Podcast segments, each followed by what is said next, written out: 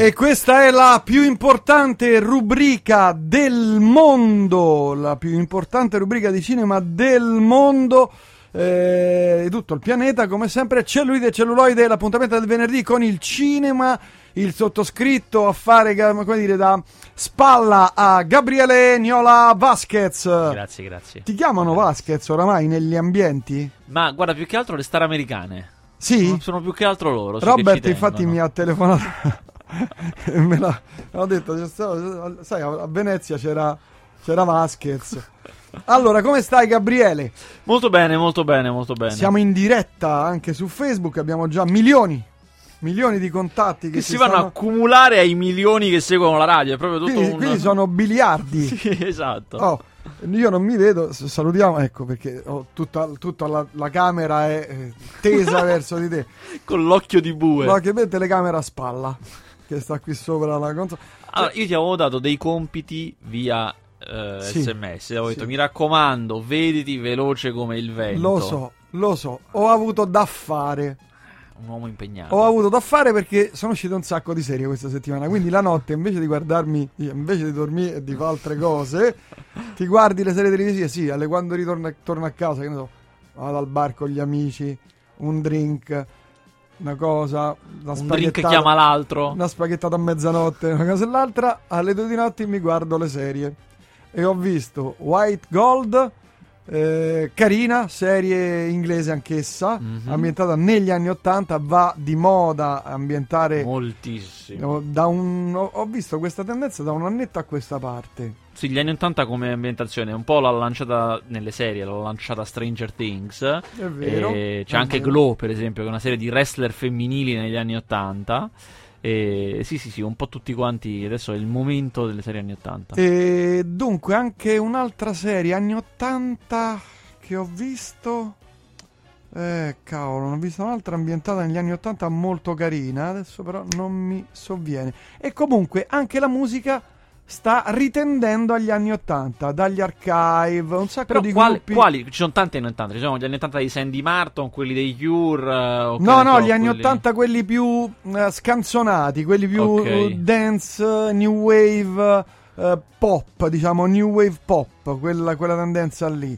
L'Italian Dance. Tornerà l'Italian Dance. Secondo me sì, e ti dirò anche di più che, ripeto, come dicevo, molte band importanti che mh, hanno fatto sempre altro dal punto di vista musicale si sono gettate a capofitto a fare, un- a fare musica degli anni Steven Wilson, prendi Steven Mhm. Wilson, ha fatto un disco dedicato alla mh, musica eh, eh, d'autore degli anni Ottanta. Eh, ma sì, ma anche. non i- c'è riuscito. I Daft Punk eh, nell'ultimo, quello con Daft Moroder, Punk, no? Infatti Hanno è stata proprio lanciata da loro la, la tendenza. È un sacco di gruppi, dicevo, eh, Steven Wilson tra tutti, poi ne ho anche altri. Vediamo se riesco a trovarli perché me li ero eh, così appuntati. Dunque, mm, ehm, LCD Sound System, eh, in parte Hercules and Love Affair, Arcade Fire a, a manetta, e poi insomma un sacco di altri, però ripeto, nessuno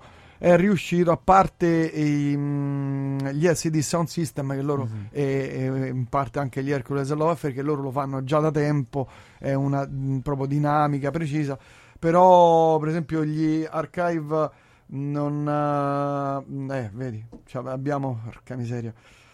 Dobbiamo mettere una canzone, abbiamo da mettere una canzone.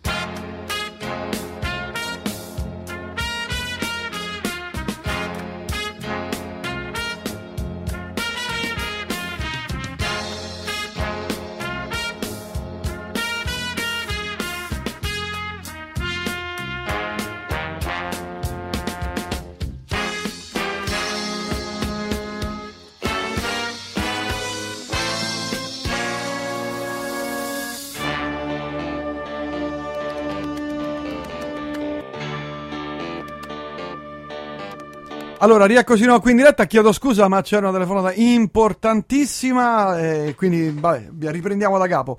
Vasquez, allora, stavamo parlando di, eh, del film, serie televisive ambientate negli anni 80, ma anche la musica ambientata negli anni 80. Tu stai dicendo, poi ci siamo dovuti interrompere.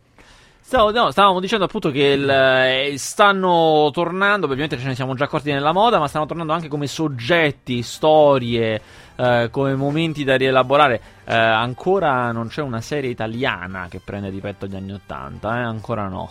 È vero, anni 70 con i vari poliziotteschi, Certo, eccetera, ovviamente. però niente, vero, anni 80 niente. E quindi eh, dobbiamo rivestirci anni 80, riprendiamo, non se ne esce vivi dagli anni 80, porco cane. L'eterno ritorno. Oh, tu stai dicendo io no, non l'ho visto quel film perché ho visto delle serie White eh, Gold che è ambientata negli anni 80 e sono dei venditori di finestre Di finestre. di, fi- di finestre L'appassionante storia dei venditori di doppi PVC. vetri. Giuro, di venditori in PVC, non sto scherzando. Bellissimo. Eh, le prime due puntate sono carine, poi dopo viene l'orchide a vederli, Ah. solamente a vederli. No, io ti avevo commissionato Oh, sì. no, la visione di quel film. eh, Eh, Perché allora, l'altra volta, no, eh, abbiamo parlato dei film italiani che osano un po' di più, che cercano di fare qualcosa di più ampio, internazionale. cos'è. mm, mm. Allora mi ho detto, ma fammi andare a vedere un po' che cosa sta facendo il regista di Veloce come il vento, si chiama Matteo Rove. Che Veloce come il vento era un bel film di corse, fatto bene, con gli stunt, una roba seria. Mm. Adesso che sta facendo? E sono andato sul set del suo nuovo film. Ah, che si chiamerà? Non si Allora, può dire. allora, adesso, Aspetta. in realtà io Fer- non fer- potrei dire quasi nulla. Dirò le cose che già si sapevano prima che io Vabbè, andassi ma allora set. scusa. No, eh. facciamo intanto, Eh, diamo, cioè, intanto diamo le informazioni se devi fare lo scoop. preliminari.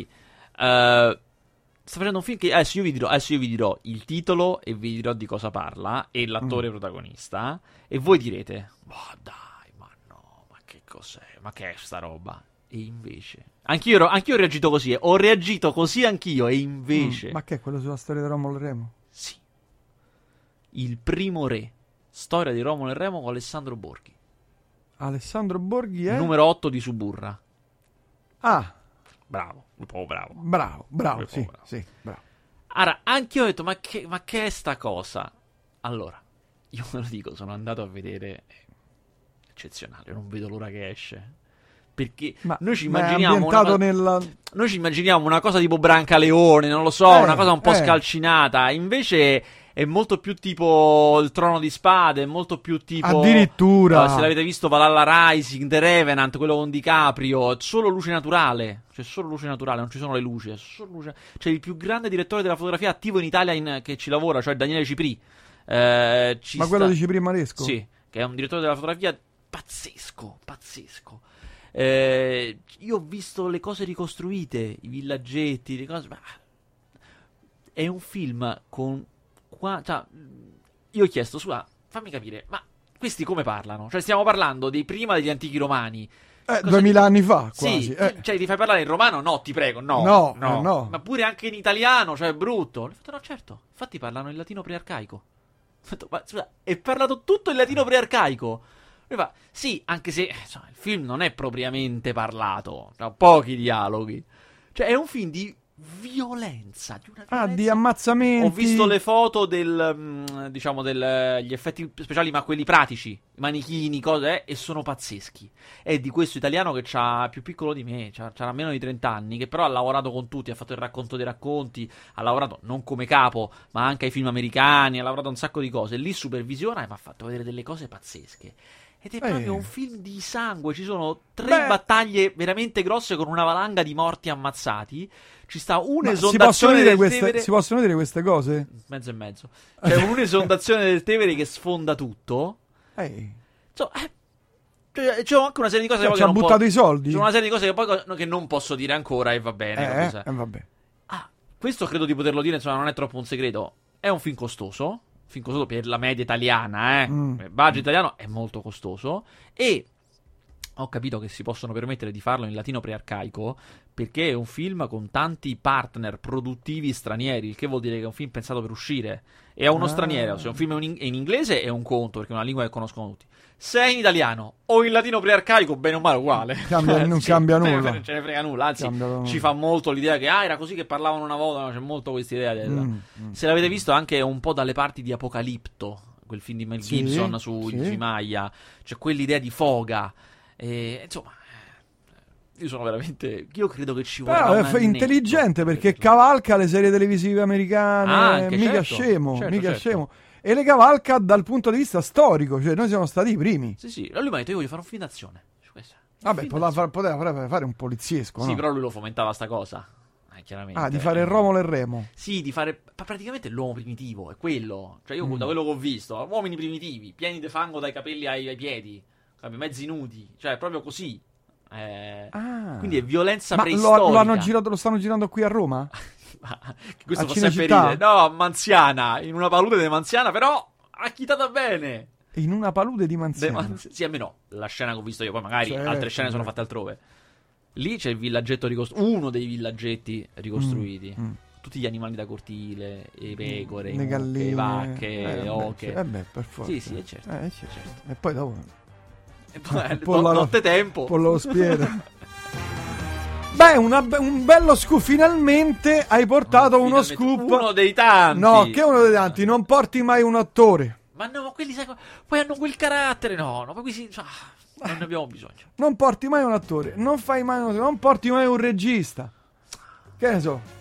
Cimino. Ma De perché? Mille. Spielberg. Sai perché? c'ha Perché, perché mi- poi, capito, vengono qua e non hanno niente da dire. Guarda, è meglio così. Fidati. Mi fido? È meglio Vabbè, così. mi fido di te. Cosa, cosa vuoi che abbia da dirci a noi Scorsese? Ma dai, No, infatti niente. Eh, Figurati.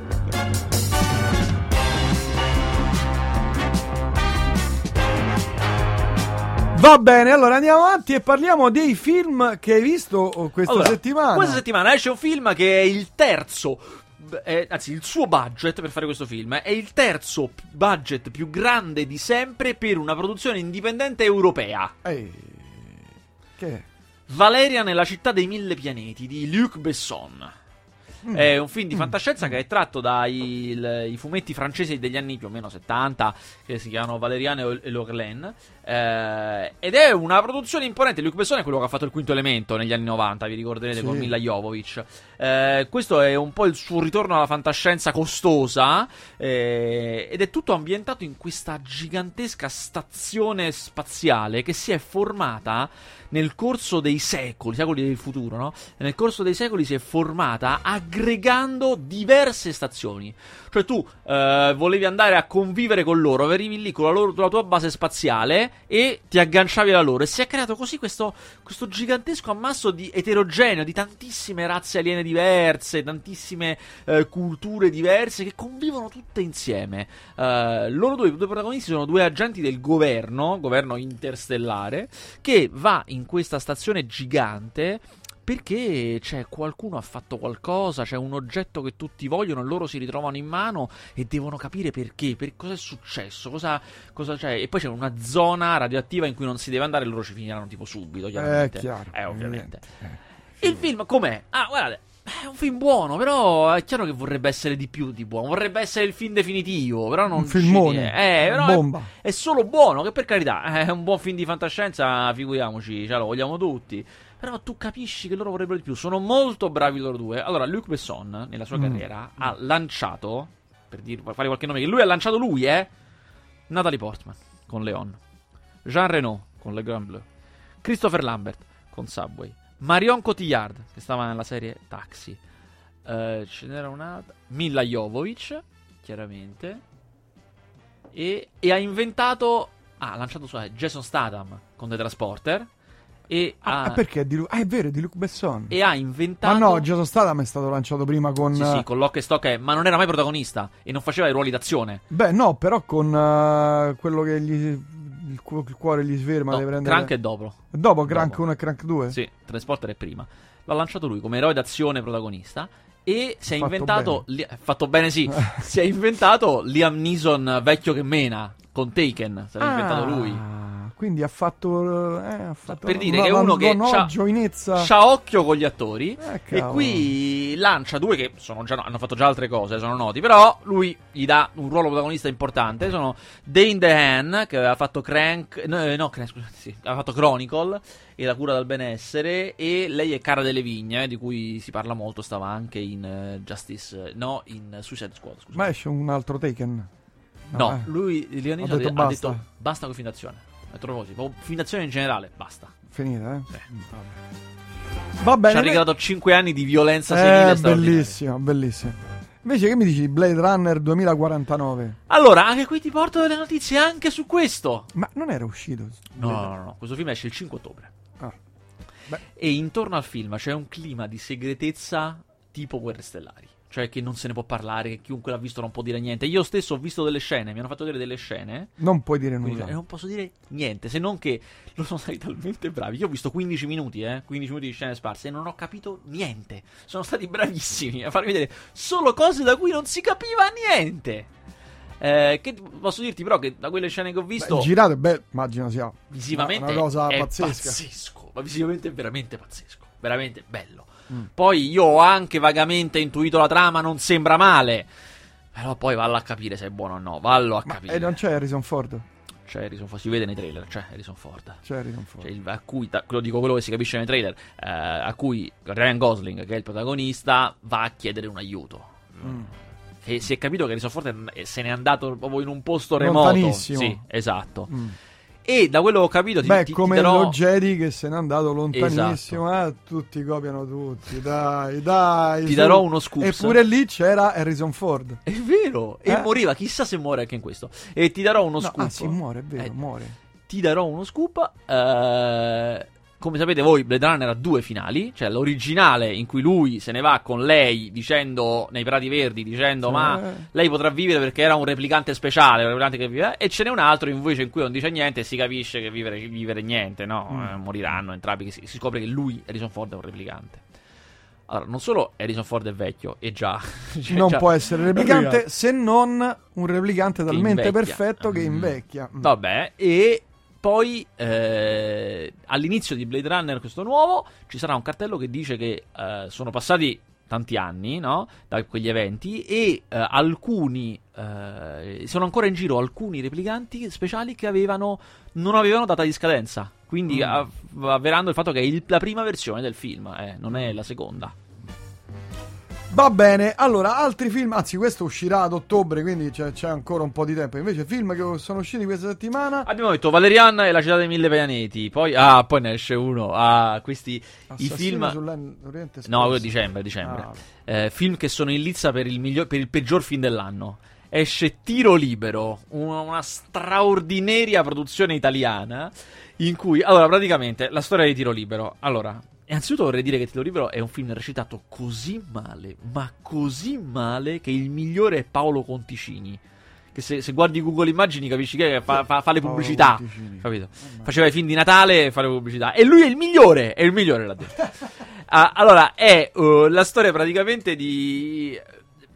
È pubblicizzato come un film di pallacanestro, tant'è che ha il titolo Tiro libero, nella locandina c'è il protagonista eh, vestito da giocatore di pallacanestro e c'è anche una scena di pallacanestro all'inizio del film, bruttissima, una scena terribile. Hai capito chi è Conticini? No, questo qua. È il più bravo, è il più bravo Cioè, di l'amico di... L'amico di Christian di De Christian Sica. De Sica. È il più bravo del film. Porca Allora, c'è anche una scena di pallacanestro terribile all'inizio del film che quando vedi che è un- uno sport non fa- cioè, fatto da chi, da chi lo sa giocare, però che sono falsi, va tutto molto piano, tutto lento, organizzato, non c'ha quella furia dello sport, cioè è terribile. Ma non è un film di pallacanestro, è un film di Nostro Signore. È Che un vuol film dire de- nostro signore? è Parla un di film Gesù. di Cristo. Sì, perché lui, che è arrogante, è come le parabole, le, be- le belle parabole. Lui è arrogante, no? Perché è la star della squadra di pallacanestro, è fico, No. ha i soldi, è arrogante, eh? ma gli arriva una sfiga. Gli diagnosticano la malattia, quindi c'ha la malattia. E lui quindi farà un processo di purificazione attraverso. E lui parla con Dio. Dio non risponde, non, non siamo dalle parti di Don Camillo. Ah, no, non Però risponde. lui parla con Dio, cioè gli dice perché mi hai fatto questo? Tutto Come il si film, chiama eh? sto film? Tiro libero. Tutto il film a Ma- parlare con Gesù. Qui non c'è tiro libero. Cioè, non Come l'ho no? neanche messo. Anche questo, però esce questa settimana. boia. E sta tutto il film a parlare con Gesù e troverà anche una ragazza con un amore garbatissimo e lui finirà a fare il ehm, aiutare i bambini disabili, i bambini sulla sedia a rotelle che giocano a pallacanestro Beh, e lui li una buona bella cosa. Sì, insomma, sì, ma è proprio siamo al massimo d'oro. livello della catechesi. Però rigirato, cioè, No, ma è proprio una roba in- insostenibile. ric- perché mi- ha una pomposità, un'enfasi in questa cosa. Che è una roba veramente. Ma cosa stiamo guardando?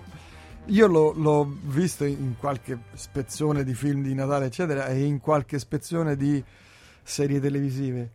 è straordinario. eh. Sì, Qui non è il protagonista, qui è la spalla. Lui. chiaramente. sembra un, una mummia. Cioè, molto fermo, non ha fissi- ha Sì, fissità sì. di sguardo. E ha... qui è, è veramente è, mm, Jerry Lewis in questo film. Ah, sì, addirittura, è ammazza.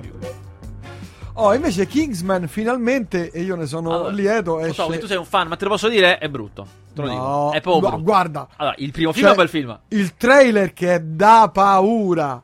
È Il trailer è montato da paura con una colonna sonora pazzesca degli Who. Lo so, lo so, ma il film è molto brutto.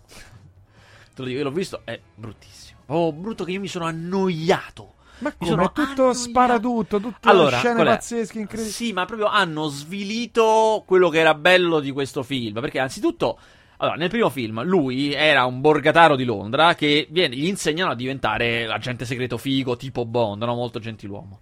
Qui, ed- e quindi anche fare un po' la vita del donnaiolo, c'era quella storia assurda con la principessa di Svezia. Alla fine, sì, certo. Qua invece lui ha il problema che si vuole sposare, che non vuole No. andare con le altre perché ha paura di tradire la principessa di Svezia. Va a cena con i genitori di lei. Ma veramente. Poi, uno. Due. Colin Firth, che era quello, il suo mentore, è mezzo, cioè sta nel film, ma sta mezzo fuori uso perché ha un problema di testa. Sta Beh, mezzo lui matto. era morto. Sì, in realtà non è ma l'hanno come ricostruito con proprio una roba proprio, vabbè, ed è mezzo matto, quindi è totalmente... E si scopre, praticamente loro distruggono la- nella trama il villain della situazione, che è Julian Moore, che è, il, è come dire, è a capo del cartello della droga del pianeta, distrugge l'organizzazione dei Kingsman. Rimane solo lui, solo il ragazzo e Colin Firth. rimane. Ma scoprono, e non lo sapevano già questo, vabbè, che c'è un'altra organizzazione che si chiama Statesman, che è il corrispondente americano. No. Sì, che sono... Ecco perché c'erano attori americani. Esatto, sono cowboy. ah, i, i Kingsmen sono i gentiluomini che. I gentleman inglesi con la bombetta. esatto, e la copertura è un negozio di sartoria. Sì. Quelli invece sono i gentleman del sud degli Stati, degli Stati Uniti, quindi i cowboy, e la copertura è una fabbrica di whisky.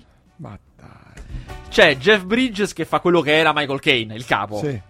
E ci sta eh, Pedro Pascal, che è eh, uno dei poliziotti di Narcos. Lui sarebbe, eh? Ah, ho quello con i baffi, Sì, sì, eh, sì, ho che fa uno dei poliziotti lì. E poi c'è anche Channing Tatum, che però c'è poco perché ci sarà nel terzo, che già è in programma.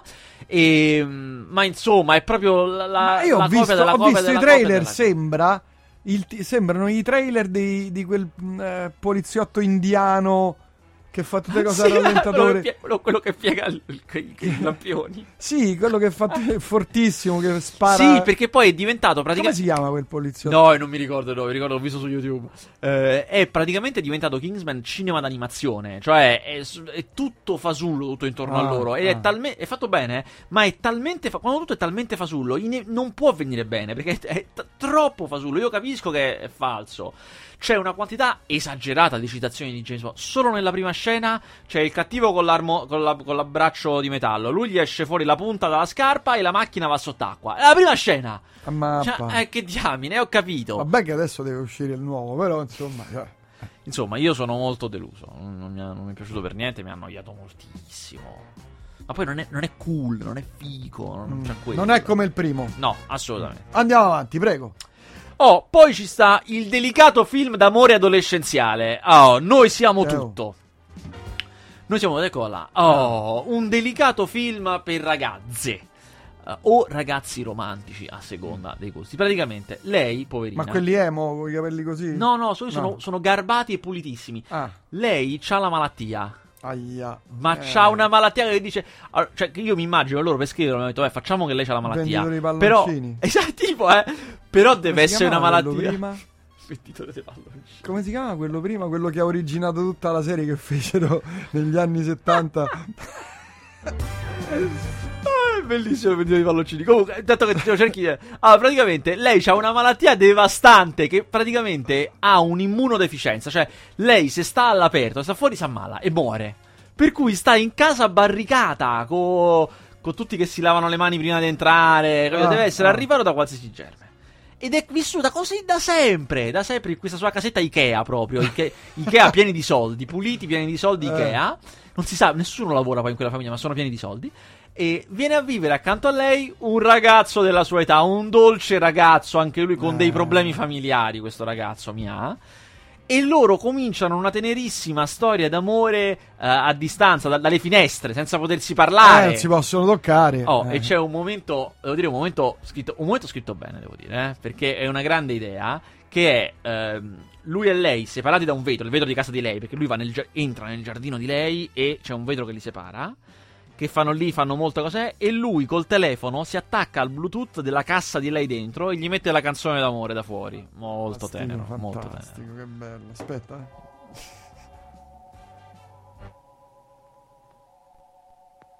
Tu sai il mio nome, Certo, io so tutto di te. sai anche come si chiamano il mio papà e la mia mamma. Sì, Ma tu chi sei? un venditore di palloncini. Ma come fai a sapere tutto di me? Perché i venditori di palloncini sanno tutto di tutti. Non è possibile. Sì, Giacomino, è possibile. Ma come? Questi palloncini che vedi molte volte sfuggono dalle mani dei bambini e salgono in alto, tanto in alto sino a raggiungere gli angeli del cielo. E lassù, oltre le nuvole, raccontano tutto quanto accade sulla terra. Ma i palloncini non parlano. No, non hanno bisogno di. La loro voce non è comprensibile che al. Il piccolo Renatino Cestier! Questi Allora, sono l'ori- gli stessi doppiatori di Fantozzi, eh? Esatto. Cosa stupenda! L'originale, la- il primo che ha generato tutto, se non ricordo male, stavo le- l'ultima neve di primavera. Però ce n'è un altro ancora prima. Io sono quasi Non certo torna più questo cinema, c'è un altro non ancora. torna più. Secondo me tornerà. Co- come sono tornati quelli gli- i Peplum, tornerà anche questo, vedrai te. E, insomma, questo qui, quello di cui parlavamo, che si chiama Noi siamo tutto. Lei ha questa malattia, ma chiaramente è una giovane eh, impetuosa che sogna l'amore e quindi farà di tutto per cercare di vincere. eh, per cercare di vincere la malattia e amare lo stesso questo suo amore. Ma inevitabilmente, visto che nella prima scena ci hanno detto che lei è malata e non può uscire di casa. zoomando, ti sto zoomando. Noi sappiamo che lei uscirà di casa comunque e, si e mi si ammalerà. Insomma, eh, devo dire, non, non mi ha. Nonostante io sia un fanatico di questi film, a me piacciono questi film romanticoni, tipo tutta colpa Lo delle so, lo so, tu sei uno che piange. Sono eh, un animo dolce. eh, Sono un animo dolce perché tenero. piace alle ragazze Perché il piace. ragazzo sensibile. E, e comunque no, questo però non mi ha convinto perché è molto scioccarello, veramente è, è un po' tiratoia per i capelli. Non riescono a fare proprio quel, quel momento di vero romanticismo, quello non riescono a azzeccarlo mai, a parte la scena della cassa Bluetooth che mi è piaciuto, quel connubio di tecnologia e amore, Ah, e il resto non ci riescono mai, che un po' mi è dispiaciuto, poi Ma prevedibilissimo. Dunkerque, ma questi sono. Tu ancora vecchi, non sei sono- andato a vedere Dunkirk? Sì, sì, l'ho visto. Bello. Piaciuto? Bello, Eh beh. bello, Eh bello. beh, sì. Bello, finale è fighissimo. Aspetta, ma l'hai visto in un cinema grande eh, o in quei tuoi cinema molto piccoli che so- è un po' come stare a casa? Cinema molto piccolo come un posto come stare a casa, sì. Però era un film da cinema quello. Lo eh, so, hai detto, ragione, hai ragione. Sono andato al buchetto. eh. Al buchetto. Al buchetto. Un monosala, un Sì, monosala. sì, sì, sì. Però bello, è un bel film veramente. Bello, eh? È un bel film di bello. guerra. Con delle apprezzabili scene d'aereo. Quelle, quelle d'aereo sono Sì, molto belle. sì, sì. Vabbè, però questo era uscito il 31, ma film che sono usciti Oh, ieri. poi no, questa- qui siamo, siamo ancora sui film che sono usciti ieri. Poi Ah. eh, è uscito ieri un film di gra- un gran film da festival che si chiama Glory, molto bello. Mm. Su, no, no, ah, guarda, è un film slavo, molto bello. è un film slavo molto bello. Oh. Eh, esistono, esistono. come, come i film cecoslovacchi. Esistono. Allora, ti dico qual è la storia. La storia è di lui che fa un lavoro come, come- come tutti. Corea del Nord. Corea del Nord. Non, non ci arrivano, quei figli li vorrei vedere, ma non ci arrivano. Ehm, lui eh, si assicura che i binari dei treni siano dritti. Capito? Quindi lui cammina sulle cose dei binari e si assicura che non ci siano problemi. Trova, all'inizio del film, trova una sacca con una marea di soldi, ma veramente tanti. Mm. E li restituisce. Fa questa cosa. Bravo. Li va e li restituisce. Bravo, bravo. Da questo derivano tutte le sue disgrazie. Ammazza. Sì, perché praticamente I media si innamorano di lui perché lui è quello che ha restituito. È una bella storia da raccontare. La politica si innamora di lui. Facciamolo venire col Ah. presidente che si stringono la mano. È. Nel momento in cui fanno tutto questo, loro gli vogliono regalare un orologio. E facciamo, gli regaliamo questo orologio. Ah. Allora gli dicono: Adesso che iniziamo una trasmissione, tu dacci il tuo orologio. Noi ti diamo quello nuovo e poi dopo ti ridiamo il tuo per fare la scena. Lui gli dice: Però, questo mio orologio è un orologio che mi ha dato mio padre, io ci tengo. Va bene, va bene. Fa- La faccio breve. Se lo imboscano, non si trova Come più. se lo imboscano? No, se lo imboscano tipo, sai, per trascuratezza. Ma dove l'hai messo? Ma che ne so, mettilo là, ma chi se ne frega. Non Ah, si trova ok. più. E lui comincia un'odissea per ritrovare questo orologio che gli ha, a cui tiene. E nessuno se ne frega niente di lui, in realtà. Non solo, i colleghi del lavoro lo odiano, gli fanno i maltrattamenti e lo malmenano. Perché lui con questa cosa ha sollevato il problema del, del fatto che questi qui che fanno i suoi colleghi in realtà fanno i magheggi, c'è troppa attenzione su quelli che fanno il loro lavoro perché loro fanno delle cose sporche, eh?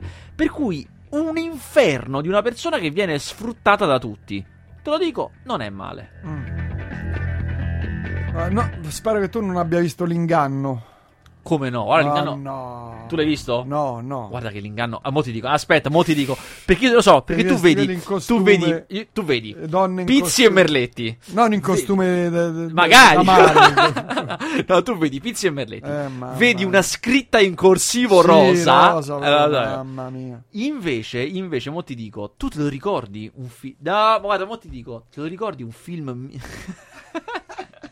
un film mitico di Don Siegel con Clint Eastwood che si chiamava La notte brava del soldato Jonathan.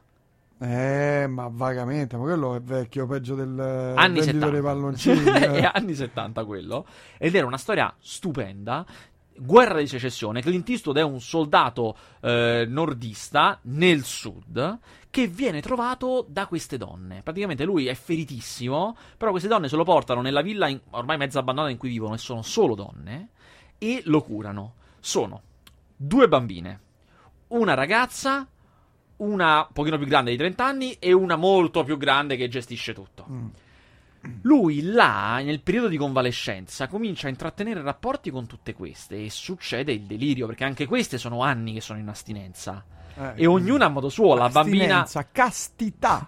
la bambina se ne innamora tipo figura paterna, l'adolescente è proprio nel momento in cui non vede Ormoni l'ora. a palla esatto. di cannone. La trentenne invece ci crede che possa esserci una storia.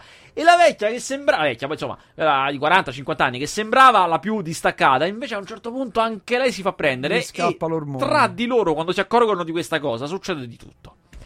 È un Vabbè. film. No, guarda, è un film molto bello. È un film molto, molto bello. Un gran thriller. Ah, No, perché poi tutto questo è un po' misery deve morire. Perché lui ha la gamba infortunata. Lui ha dei problemi e loro in cui sono più potenti di lui. Perché lui non si muove bene. capito? Quindi Ah. c'è un po' la dinamica come deve morire. Deve morire. Ah. Ma veniva prima questo comunque. Però, insomma.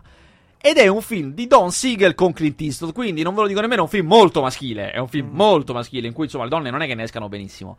Sofia Coppola, che invece è una regista molto attenta alle storie di donne, l'ha rifatto, questo è il remake, l'ha rifatto praticamente uguale, ma tutto dal punto di vista delle donne. Cioè è la stessa storia, ma vista dalle ragioni femminili. Ci sta eh, Kristen Dunst che fa la trentenne, ci sta Elle Fanning che è bellissima che fa la ragazza, ci sta Nicole Kidman che fa la donna. E c'è Colin Farrell sì, insomma. e c'è Colin Farrell che fa invece Clint Eastwood, Ah, il soldato. ah. Io ve lo dico, è un gran bel film. Se poi ve li vedete insieme, c'è proprio la grande accoppiata. Cioè, è bellissimo vedere come la stessa storia può avere due letture completamente differenti. Mm. Solamente cambiando il punto di vista, cambiando le No, cose. questa è filosofia da, da critici cinematografici. Guarda, è un gran bel film. E adesso Ah. ti dirò la cosa che ti farà venire voglia di vederlo. Ha vinto il premio miglior regia a Cannes. Sto facendo le facce brutte su.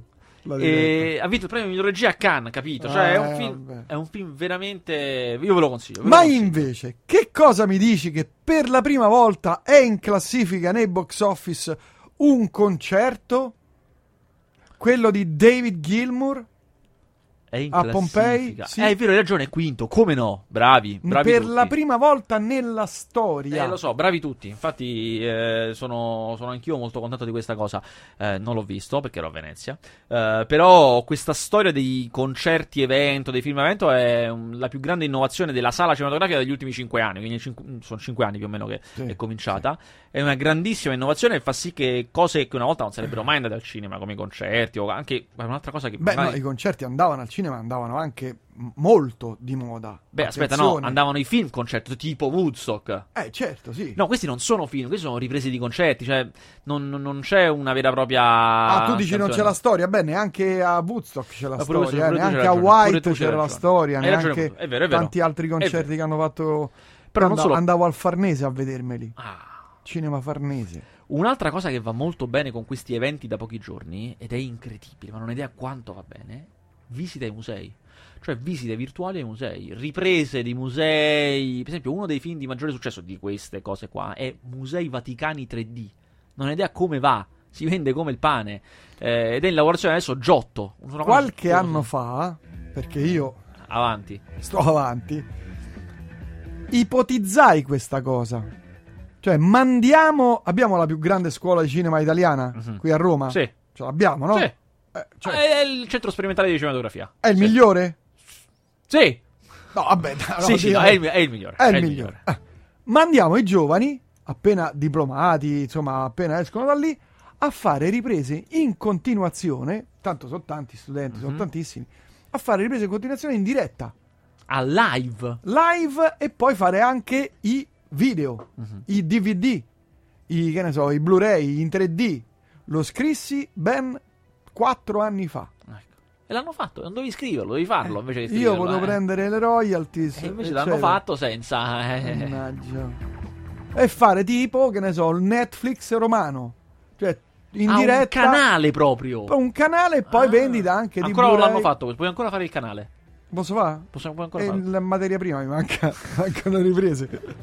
Vabbè, tu vai a fare la- la- una partnership con la scuola di cinema, poi tu ci metti il tuo, come so, Ah. una, una fish, un Tu, imma- tu immagina, che ne so, tutti i droni, sai che stanno tutti, Sì, sono sì. tutti in fissa con i droni, no? Immagina tutti i piloti dei droni che riprendono Cappella sempre, Sistina. giorno e notte la Cappella Sistina, il Mhm. colonnato di San Pietro, oppure le rovine romane, quelle a, a Via dei Fori Imperiali, col drone in, full HD, quello che Mm, vuoi tu, certo. eccetera, tutto in diretta. Però, ambizioso, eh? Due soldi due mi viene questa cosa. Guarda, un drone costa... Eh, lo so, però tutto il, 1000 giorno, euro. tutto il giorno, trasmesso tutto il giorno in Full HD, mi viene. Eh, trasmesso tutto il giorno in Full HD. Fai una partnership con, eh, che ne so, una Telecom, quello che Mhm. vuoi tu. Mi metti lo sponsor e mi dai la banda, mi Sì, dai il wifi a palla di cannone. Adesso esce il 5, che è il, qua- il 5, 5G, 5,5 G, Mhm. una cosa del genere, che andrà tipo a 300 mega, una cosa pazzesca. Mi dai quello e io ti metto come sponsor e ho risolto e il problema questo è economico, risolto. finito. Chi guida i droni lo paghi, perché giustamente Eh. lo paghi, quello lo paghi. Chi monterà poi il tutto, ah, mandi la diretta, poi allo stesso tempo registri e monti.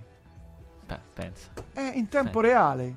Fallo, fallo. Eh no, no, Eh, io ho le idee, ma non ho i fondi. Non ho i fondi, non ho i fondi, capito? Non ho i fondi. Va bene, andiamo avanti. Poi, cos'altro è uscito? Vedi quante idee ho. Quante idee. No, dim- dillo, dillo, dillo. vero, è Ho vero. montagne di, di- di idee. Tra l'altro sto anche pensando di... Ho, ho il nuovo film per fare i soldi. Questo qual è il tuo problema? Qual è il problema? Che hai solo idee